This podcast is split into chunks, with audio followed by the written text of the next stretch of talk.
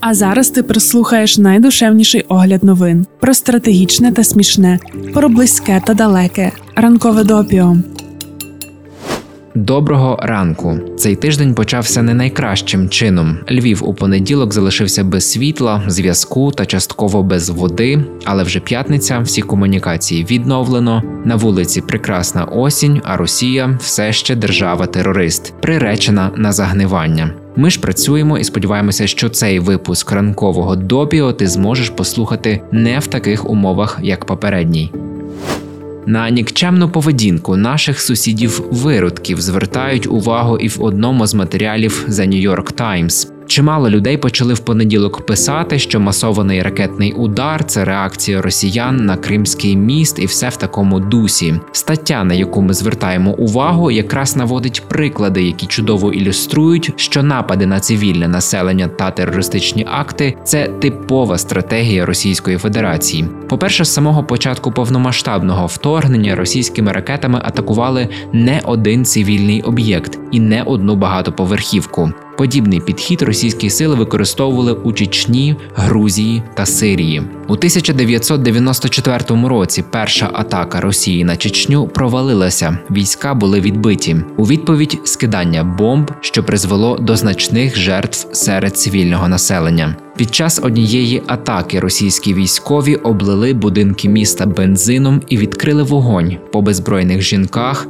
дітях і літніх людях, убивши понад 100 осіб. В іншому місті російські війська напали на колону біженців і вбили близько 40 людей, які стояли на військовому блокпосту. У 2008 році в Грузії мирні жителі потрапили під обстріл. Правозахисна група Human Rights Watch пізніше заявила, що більшість жертв серед цивільного населення спричинила російська зброя, часто касетні боєприпаси. Коли у 2015 році Росія вступила у війну в Сирії, вона повторила свою чеченську стратегію, знищуючи сирійські міста зверху. Слідчі організації Об'єднаних Націй звинуватили Росію у вчиненні злочину, пов'язаного з навмисним тероризуванням населення шляхом невибіркових авіаударів, щоб змусити мирних жителів переїхати. Ці звинувачення держава-терорист неодноразово заперечувала протягом багатьох років, як вони це роблять і зараз в контексті воєнних злочинів проти українців та українок.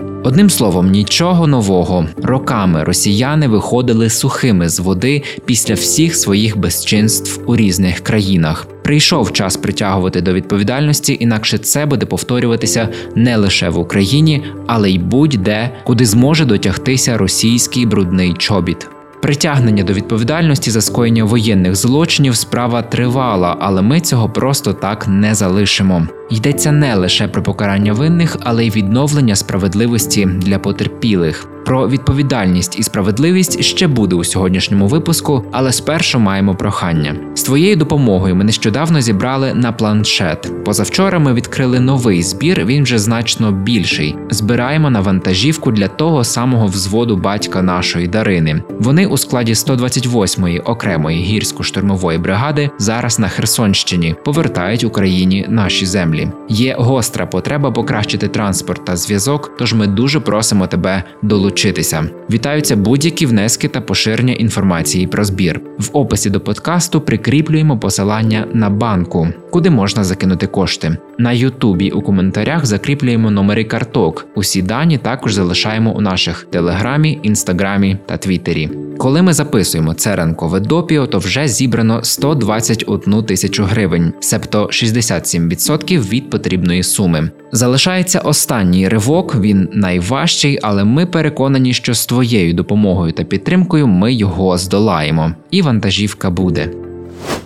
А тепер повернемося до огляду новин: екологічні біженці. Цей термін ми почули минулого року, коли разом з нашими друзями та подругами з громадської організації Плато робили дуже затишну ранкову подію з розмовами, кавою та круасанами. Поруч стояли задуманий Іван Франко та величний Львівський університет, а українське небо ще було мирним. У ньому літали літаки, а не ракети. Ми віримо, що ще неодноразово повторимо такі зустрічі під найблакитнішим небом у світі і поговоримо про щось важливе, можливо, про кліматичні репарації. Такий термін ми зустріли, відбираючи новини для цього випуску. Розповідаємо, в чому суть. Дослідження показують, що бідні країни, які найбільше страждають від кліматичної зміни, не чинять шкоди клімату. Тобто є ті, хто постійно згубно впливають на навколишнє середовище, але при цьому не сильно відчувають наслідки своєї ж діяльності. А є ті, хто не шкодить планеті, але через своє розташування постійно страждає від наслідків зміни клімату.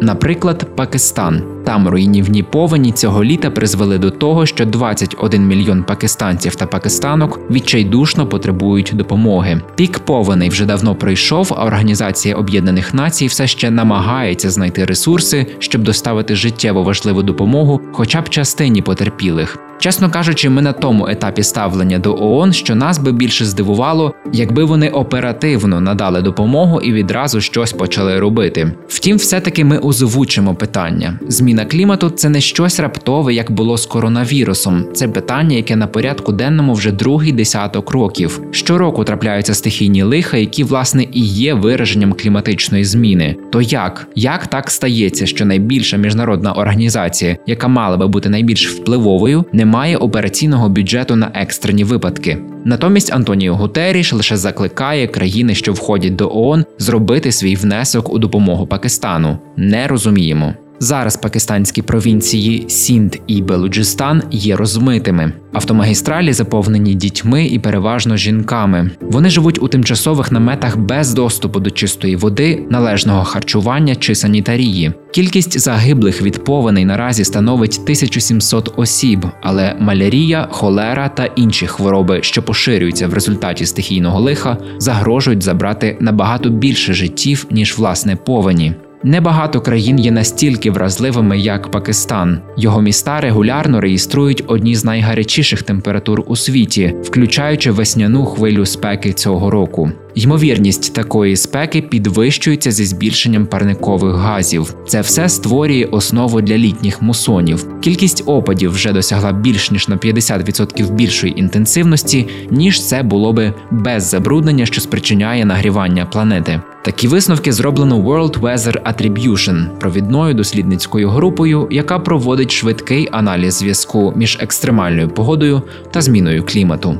Ситуація у Пакистані по суті є одним із вагомих доказів для моральних і політичних аргументів на користь кліматичних репарацій. Наступного місяця відбудеться щорічний кліматичний саміт ООН, відомий як КОП 27 На ньому світові лідери та лідерки ймовірно знову повернуться до довготривалої суперечки, хто повинен платити за руйнування, спричинені підвищенням температури.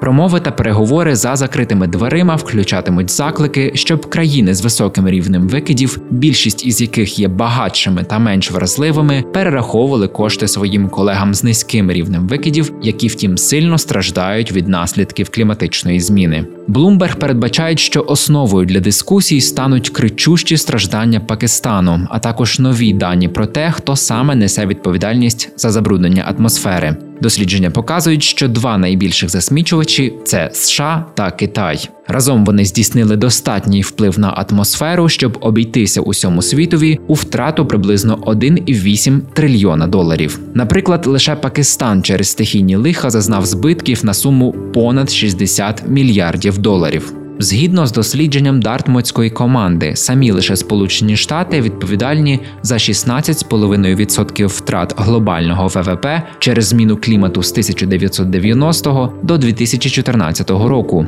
Обговорення втрат та збитків роками намагалися винести на порядок денний. Минулого року країни, що розвиваються, взяли участь у переговорах КОП 26 у Глазго, наполягаючи на офіційному процесі розподілу фінансової та технічної допомоги, оплачуваної розвиненими країнами. Той саміт завершився лише доволі умовним діалогом на цю тему. Є ймовірність, що на цьогорічному КОП 27 до втрат і компенсації поставляться з більшою увагою ніж будь-коли раніше. Данія ще до конференції почала роботу в цьому напрямку і заявила, що надасть країнам, які розвиваються, 13 мільйонів доларів, щоб подолати шкоду пов'язану зі зміною клімату. Ми ж традиційно сподіваємося, що КОП 27 не зведеться до традиційного бла бла бла, а завершиться конкретними рішеннями та погодженнями, що дозволять розпочати рух у напрямку подолання кліматичної несправедливості. На тему відповідальності та відновлення справедливості маємо ще одну коротку новину. Вона буде у рубриці Стіки до ранкової кави про події стисло. У понеділок у Парижі відбувся суд над колишнім ліберійським повстанцем Кунті Камарою. Його звинувачують у злочинах проти людяності, співучасті в масових і систематичних тортурах і нелюдських діях проти цивільних осіб під час громадянської війни в Ліберії у 90-х роках. Зараз обвинуваченому 47 років. У 1993-94 роках він був одним із лідерів збройного угруповання у Лімо. Тоді йому не було й 20. Камара, якому загрожує довічне ув'язнення, заперечує вчинення злочинів. Чоловіка заарештували поблизу Парижа в 2018 році після скарги, поданої швейцарською групою Сівітас Максима, яка спеціалізується на допомозі жертвам злочинів проти людства.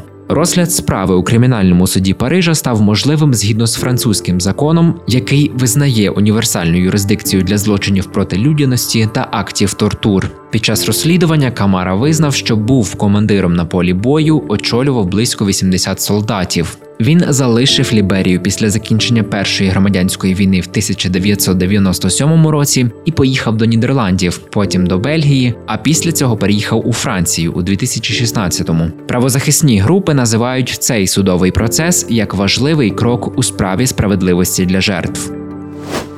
Найновіший телефон Apple автоматично викликає екстрені служби з кишень людей, які катаються на американських гірках у США. Останній iPhone 14, а також новіші годинники Apple включають функцію, яка виявляє ознаки та вібрацію, характерні для серйозної автомобільної аварії, і викликає 911, якщо власник не відповідає на запит про скасування. Відповідно до звіту Wall Street Journal, після того як нова модель надійшла в продаж у вересні, комунікаційний центр округу Уоррен Warren в Огайо отримав щонайменше шість дзвінків через виявлення аварії від людей, які їздили на атракціонах. Педро Стрехт, психіатр, який очолює португальський незалежний комітет з вивчення жорстокого поводження з дітьми в католицькій церкві, заявив у вівторок, що проблема сексуального насильства в минулому була широко поширеною і в деяких випадках досягала справді ендемічних масштабів. Наразі складено список із 424 ймовірних потерпілих. До того як комітет розпочав свою роботу в січні, високопоставлені церковні чиновники стверджували, що мали місце лише декілька випадків. Розслідування розглядає ймовірні акти жорстокого поводження з неповнолітніми віком від 2 до 17 років у період з 1950 року до сьогодні. Повний звіт комітет має опублікувати 31 січня 2023-го, але вже зараз можна зробити попередній висновок, що значна кількість священників і членів католицької церкви здійснювали сексуальне насильство, починаючи з 1950-го. За більшістю звинувачень минув термін давності, але 17 скарг вже було направлено до офісу генерального прокурора Португалії, і ще 30 можуть бути надіслані.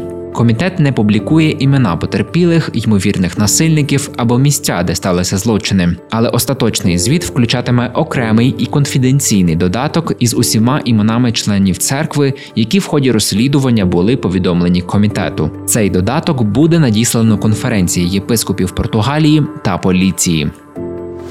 Італійська галерея у Фіці має намір подати до суду на Жан Поля Готьє після того, як французький дім моди, нібито без дозволу, використав зображення Боттічеллі народження Венери на низці футболок, штанів і накидок. У Фіці ще у квітні, коли з'явилася лінія одягу, розпочав акцію протесту із такими вимогами: або негайно вилучити одяг з продажу, або французька компанія повинна укласти комерційну угоду, згідно з якою вона буде платити за використання зображень і створів мистецтва. У галереї заявили, що будинок моди проігнорував лист, у результаті чого мистецька установа тепер має намір подати позов до суду. Це була остання новина на сьогодні, але скажемо ще, що авторське право це дуже цікава тема. Про неї ми зробимо скоро декілька матеріалів. Їх можна буде прочитати в нашому інстаграмі. Ми плануємо зокрема розповісти про справу навколо робіт Енді Воргола, яку розглядатиме Верховний суд США. Слідкуй за оновленнями, а наразі кажемо па-па, бережися і почуємося. Ранкове допіо це огляд новин від освітнього центру справ людини у Львові. Про все, що дійсно має значення, ми тобі повідомимо. Щотижня у понеділок, середу та п'ятницю можна читати, а можна слухати. Шукай у Telegram, на SoundCloud, Google та Apple Podcasts.